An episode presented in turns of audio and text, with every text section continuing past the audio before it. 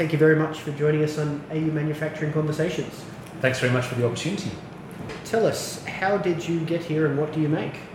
So, myself personally, I got into additive manufacturing about 12 years ago. I decided to return to Australia after a few years overseas and wanted to do something different and something exciting. And I recognised that Australia had real opportunities in manufacturing that were under underappreciated, and I wanted to become involved. And so I got involved in additive manufacturing. And then about three and a half years ago, I joined Titomic, which in some respects is a, a dream opportunity because uh, it's a, an Australian company promoting an Australian technology and really trying to take it global, and in fact, doing so quite successfully. And there's, I think, nothing more exciting than being able to create a manufacturing environment or a manufacturing legacy for our children and for the future of our country.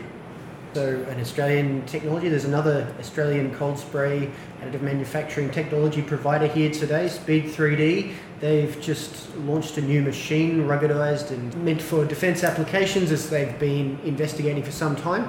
Tell me, what's it like having two technologically sophisticated cold spray additive manufacturing providers in Australia? Is there a rivalry, a hatred, a hostility, a friendship, something else? So I'd say there's a friendly rivalry. In many respects, we're both doing the same thing. We are, in the sense, we are trying to take a relatively well-established technology that was originally designed for coating and repair, and we're turning it into additive manufacturing.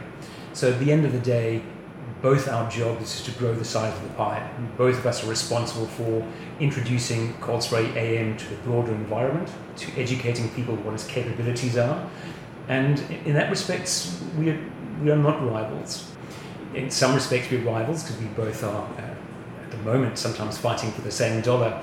But I would say that what we do is different. SPEE3D are very focused on, I'd say, a more 3D printing style of cold spray, where they generally look at a CAD part, slice, print to produce or reproduce specific parts to meet defense needs. Whereas we are about utilizing some of the possibly more challenging materials like titanium and Inconel and looking at providing a capability to the defense industry. So we do a lot of ballistic protection or weapons barrels, aerospace components. So although we operate in a similar space, um, we don't compete directly with each other, and I think we both do a great job of promoting Australian innovation and Australian capability, and at the same time growing the cold spray additive manufacturing market. You mentioned cold spray for coating and repair in the very early days of uh, its use. It continues to be of interest for those things. Tell me about it's application over the years in defence and uh, why it continues to be useful in defence and some of what you see happening as a technology that uh, defence you know manufacturers and sustainers and others make use of. Cold spray's been around 30 odd years and, and its first applications were all just around coatings and maybe some geometry restoration and in principle it was it languished in the space of only coatings, maybe to replace HVOF or those sorts of applications, and maybe some geometry restoration until the Australians came along, until SPEE3D and Titomic and the CSIRO came along. And they were the ones, or we were the ones that recognized that this technology could be diverted from coating and repair and become a genuine AM technology. And the innovation is around how do we take this technology where 20 years of data is around thin section coatings and how do we utilize it to make large scale additive and manufactured parts. There still is enormous applications for coating and repair, and again, I think for too long, cold spray was considered to be a niche technology. And now with companies like ourselves and SPEE3D, and with our recent acquisition of a company called Dycomet out of the Netherlands, we are really able to push coating and repair. And when you look at the defense space, you know, we talk about the technology being ideally suited for battle damage repair, ideally suited for forward operating repairs of large engines or large casting applications. So we really see that we can provide new products or new capabilities additively and make large parts in a factory based environment. And then the same technology can be mobilized and used for in-field battle damage repair or in-field restoration or remanufacturing of um, components.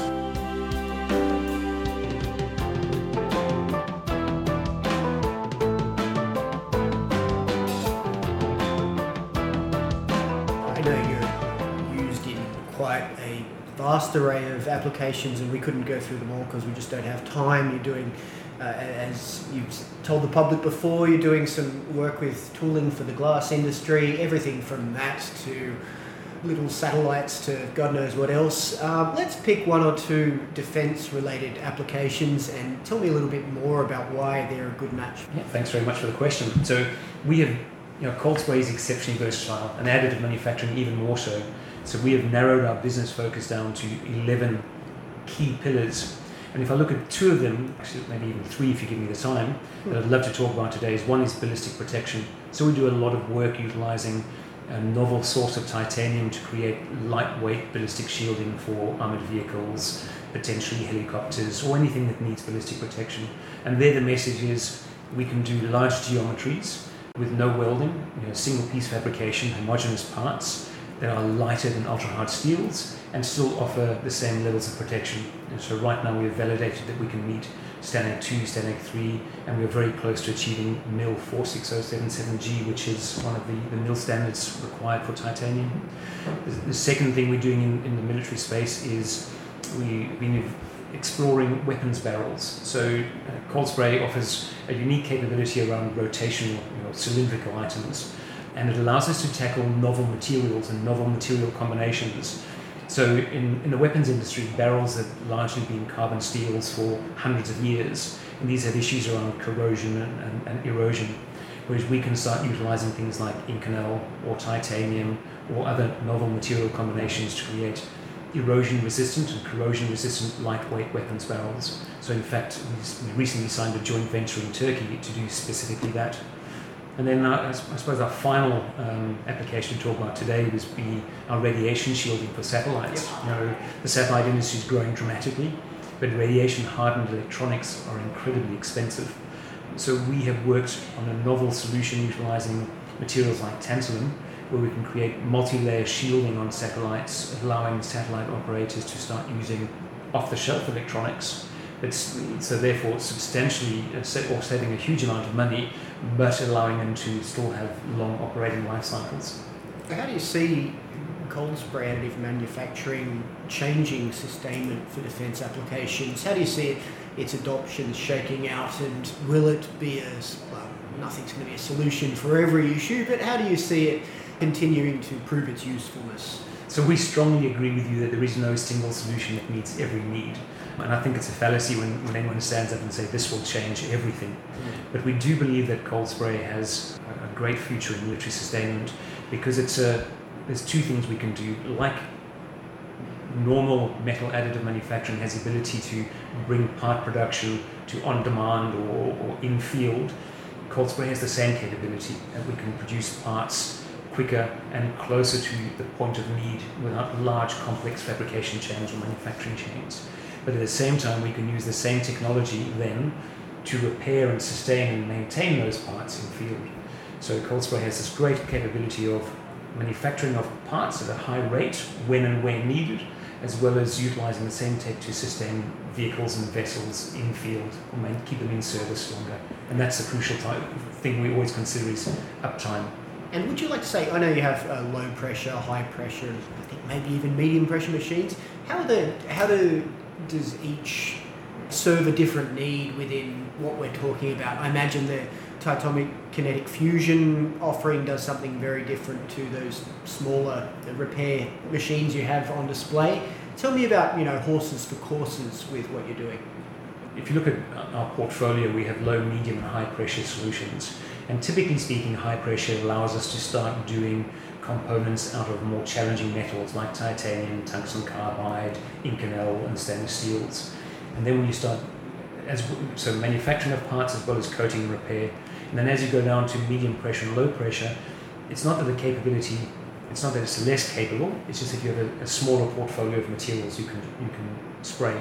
So our low pressure machine, uh, machines typically spray things like nickel, zinc, tin, babbitt, aluminium, copper, you know, the softer metals. Whereas high pressure is all around more challenging metals that require a higher impact to get plastic deformation and therefore build apart. And so, uh, would you like to say anything at the end of this interview? Perhaps, if you have something to plug, you're welcome to. The floor's all yours. That's a, a great opportunity for us to talk about what it is we do, and I think, in fact, this whole interview is giving me a great chance to talk about Titomic. I think if I were to plug anything, I'd say we are an Australian company that's now global. We have manufacturing sites in multiple locations, and we are able to meet needs and demands from broad manufacturing sector, oil, gas, mining, defence, as well as uh, aerospace and general purpose manufacturing. And my only request would be if you have any interest in sustainment, any interest in corrosion repair, or the manufacturing of parts on demand, come past the Titomic stand and have a talk to myself or to, to Ben who are there. We'd be more than happy to share with you what it is we can do for you and how we can collaborate together. Well, Dominic, thank you very much for joining us on AU Manufacturing Conversations. Thank you very much for the opportunity.